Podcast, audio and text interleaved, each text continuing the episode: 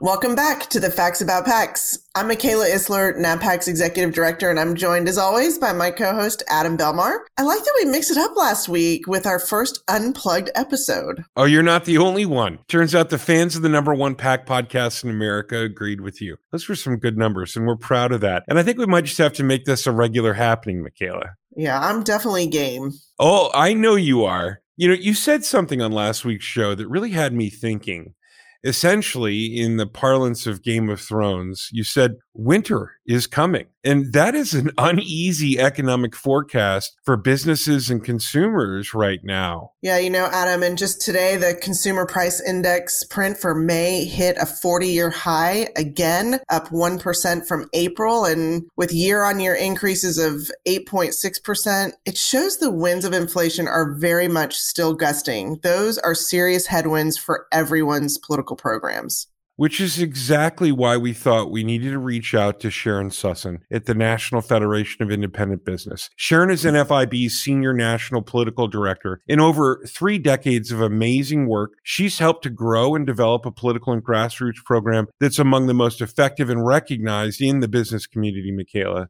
She has. And coming up in just a minute, our conversation with Sharon Sussin about her program at NFIB and what matters most right now for your programs to be successful in November. The Facts About PACs podcast is produced especially for the members of the National Association of Business Political Action Committees. In every episode, we recap this week's NABPAC activities, share actionable intelligence and best practices, all while connecting the PAC community. Thanks, Adam. And if I might uh, just kind of lay out a few of our NABPAC activities coming up. Next week, Adam, we have our very popular NABPAC roundtables on June 14th. This is where NABPAC hosts a series of roundtables within our community so that our members can network and really learn directly from peers each quarter. And we break these down by three different types of roundtables. So check out NABPAC Connect for the time of your specific PAC roundtable. Uh, as always, Adam, we break these down by PAC managers, by corporations, associations with corporate members, and associations with individual members, because really we're trying to meet the needs in the moment of our members. And then rounding out the month of June, Adam, we have a great webinar on June 21st on election communications.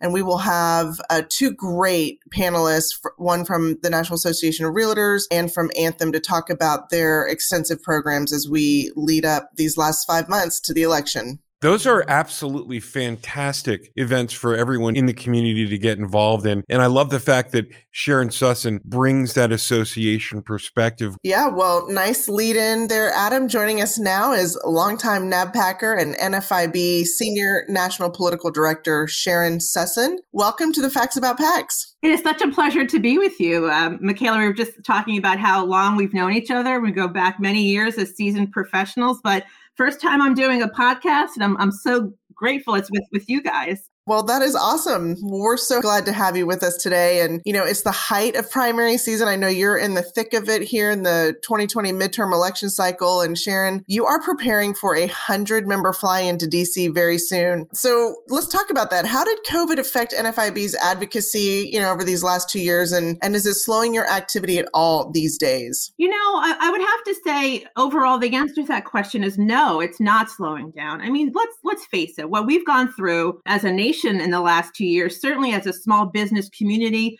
the issues are just so incredibly important. You know, our members, like many business owners, how to survive a once in a lifetime pandemic, a shutdown, where um, how are we going to make payroll? How are we going to stay in business? And so those issues were just so important. We had to be at the table, right? Because do they say? If you're not at the table, you're on the menu, right? So when you have issues that were going through Congress, like the CARES Act, the PPP loans, which were so critical to the survival of small business, our activity levels increased. We did well over 100, 150 online engagement opportunities with members of Congress, state leaders, all different kinds of advocacy opportunities. So members could tell their story, get information, and really it did not slow at all. So winter is coming and a hundred of your members are also coming. What's the message about the realities of what's going on in our economy and the outlook for business on Capitol Hill for you next week? You know, it's really do no harm.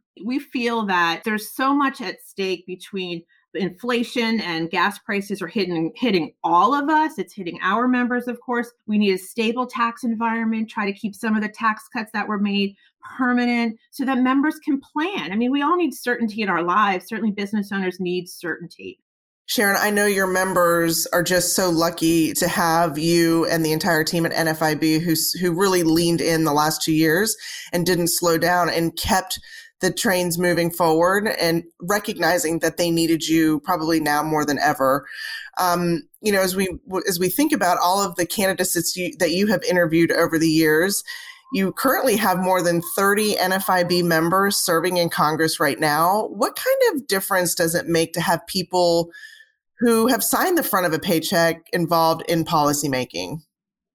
You know the, the, the, best thing i would say is that they don't need to be um, educated about the issues because they live them we learn from them. We know listen we have enough lawyers and bureaucrats in congress already. And no offense to lawyers because they're great but we have enough. We need people with real world experience that know how tax policy and healthcare costs and um, how the inflation is affecting business owners every day because they live it so that's what's great is to be able to have people here who who live it, who know it, who can be those strong advocates.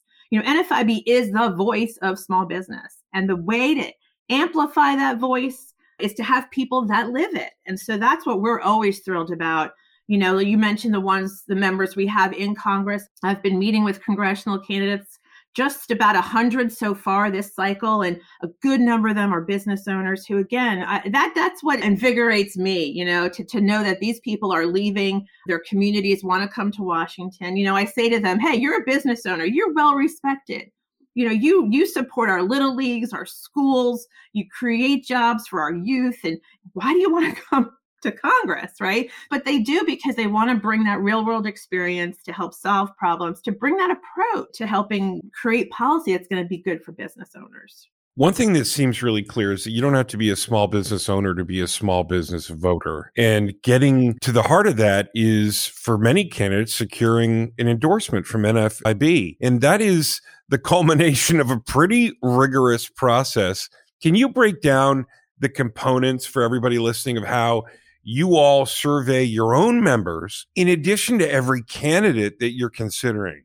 Sure. I mean, one thing that's unique about NFIB is we, you know, one member, one vote, and that begins with our issues. You know, we survey our members throughout the year and tell us what issues are most important, and that becomes our lobbying agenda, right? So we don't take positions on any issues that do not have that clear majority of our members. So that's very clear. So the, we're only going to be in in those issue buckets, if you will, of, of taxes, healthcare, regulation, issues that affect all business owners, right? We're not a, a, true trade association. We don't focus on an industry. So when those votes, let's say those issues come up for Congress, that's what we key vote legislators on, right? So number one, we hold them accountable, legislators. So that's we have a voting record you get what you know you support us at least 70% you're now eligible for that pac and endorsement support. So incumbents number one always our goal to protect those friendly members in, in the congress. Secondly we look at open seats and in a year like this lots of open seats between redistricting and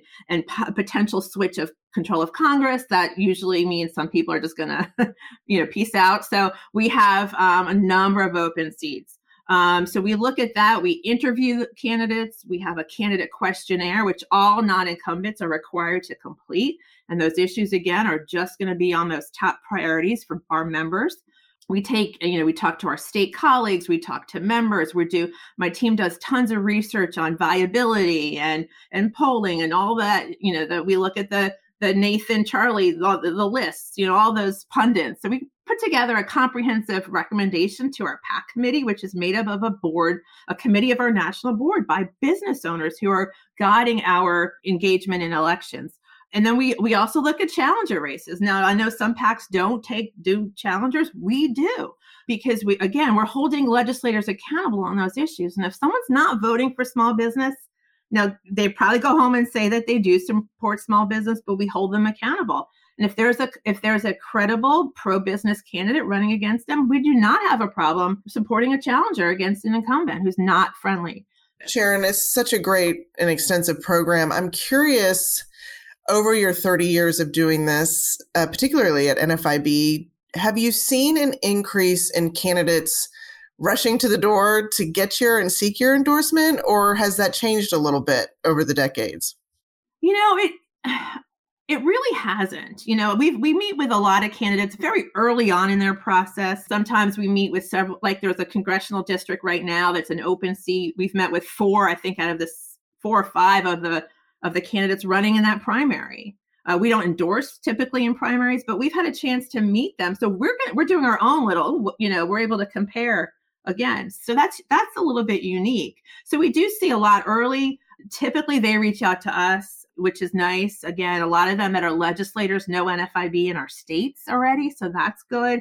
Or they're members or they're business owners, so they know us. So that makes that connection, you know, quite easy. So, as I think about delineating the side of this where you are evaluating those candidates, holding them to account, having a member driven structure for priorities, take us through two things, please. One, what is it that you guys are doing to successfully engage those candidates directly with your membership? And how are you getting all this information back to those members to make sure that they are truly educated and activated to vote in November? We really look at this process like a three pronged approach. I mean, number one, we're doing that identifying the candidates, all the research that we're doing, all the, the, the meeting with the candidates, the, the research, so that we're able to say and make a recommendation recommendation this candidate is the pro small business candidate. So that process is being done. Secondly, we look for those engagement opportunities with candidates and our members. We have I have a team of regional political staff that that meeting with members uh, in districts, doing public endorsement events, doing roundtables, doing things like a small business challenge where we put a candidate to work in a business, which is always fun. We have members that'll host fundraisers, that'll do a letter to the editor, an op ed on behalf of someone. Again, that small business owners are well respected. So we want to capitalize on that um, and trying to put that forward, you know, and ha- how that helps candidates. Uh, we have members that have re- recorded radio ads or other ads for, for candidates. As we all know, there's so many different ways a, a, a member or anyone can be a, a volunteer or support or help. We want to just give those tools that we have in our toolbox. And thirdly, and most importantly, it's about voting. We produce a voter guide, which is a state specific mailing, a brochure that we send that in every state it, it includes the pertinent voter information when to vote, where to vote, how to vote, early vote, absentee, and those resources of how to find that information. That communication does list by name the candidates that we've endorsed both at the state and federal level. We have over 40 or so PACs in state in state PACs that endorse state level candidates. So that communication, I believe it's an effective and efficient use of our resources. So our members, when they go as and they go to vote, and we all know people wear different hats, right? You can vote as a teacher, as a mom, as a hunter, as whatever. But if you're going to vote as a business owner, here's what you need to know.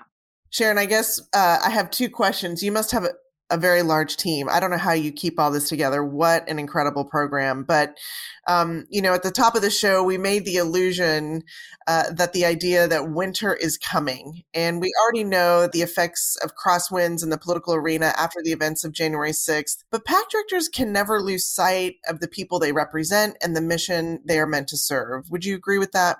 You know, I do. And listen, it's it's difficult. There's no there's no way to get around it. It's being relived, you know, all, all the time and it's there's no way to get around an issue like January 6th, right?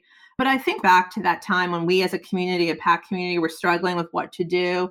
And I think it's really hard, but you have to remember who you represent the employees or the members that you represent. And and sometimes that means you have to separate yourself personally or you have to really even getting outside the beltway it's a very different perspective.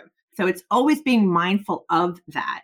And it is difficult and there's so much noise out there. We're in a very a very hyper partisan environment now but that makes what we all do even so much more important because we have to be that voice for who we represent. So many of our colleagues and friends in the community were struggling with what's my process? What do i do now? These big issues are now jumping up. Well you know if you already had a process and a criteria there wasn't much you needed to do. Stick to it.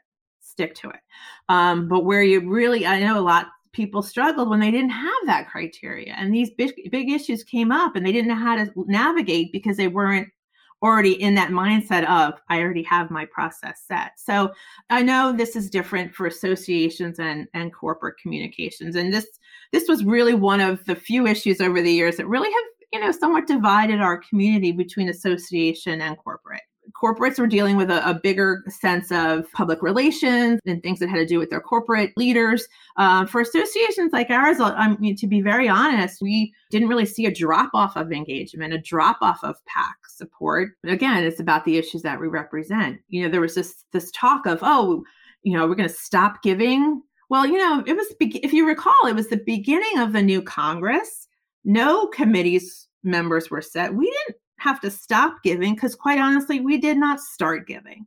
So i mean i think it's always important to to have your own your own as an organization's thought process of what's good for you as as your PAC and as your group to know hey listen we you know, maybe we don't need to jump out so early with people. Give things time, especially with a new Congress. Give give things time to settle in. Where are your people? Where are your advocates going to be? What committees? What issues? Take some votes. You know, there's no harm in just waiting and letting things play out to a level that makes you comfortable with how that'll fit into your own process you know it's hard it's definitely hard when these issues are so um, so important so visible but to really try to just keep keep your sights on what issues matter the most to your industry to your business all the time.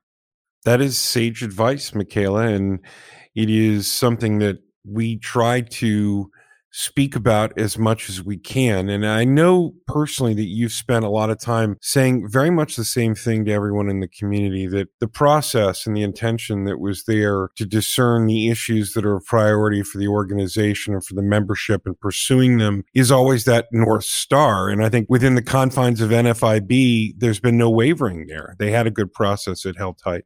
Absolutely. Well, Sharon, we have our post election conference coming this November. Why should everyone make a point to be there? Oh, wow. Let me see. That's an easy one. That's the easiest question all day. Um, there's no question going to uh, the post election conference at Palm Beach is one of the best events in our community one we, we sorely missed out on. And it's such a great opportunity to see some of your longtime friends. I'm not going to say old friends, some of your longtime friends in the community. I mean, Michaela and so many others among my best friends I've met through NABPAC in, in my years. And so it's it's something that you know, I belong to a lot of other professional groups, and NABPAC is definitely one of the favorites. And this event, it's just the right size. It's not these two big events where you can't really engage with people on a good level. I think the content, the programming is always top notch, and we just learn from each other. And it's a great opportunity, the time of year that it is, just to you know, take a breath after a really busy year. So I would encourage everyone to make a point of being there. And I know it'll be a, a, great time for us all to get together once again, no doubt. And I think, too, to your point earlier, just getting out of the DC area is going to do all of us a lot of good, I think, after these two years. Well, Sharon Sussin, Senior National Political Director at NFIB, thank you for being our guest on the Facts About PACs today. It's been my pleasure, and I look forward to seeing you around town and in Florida soon. Absolutely.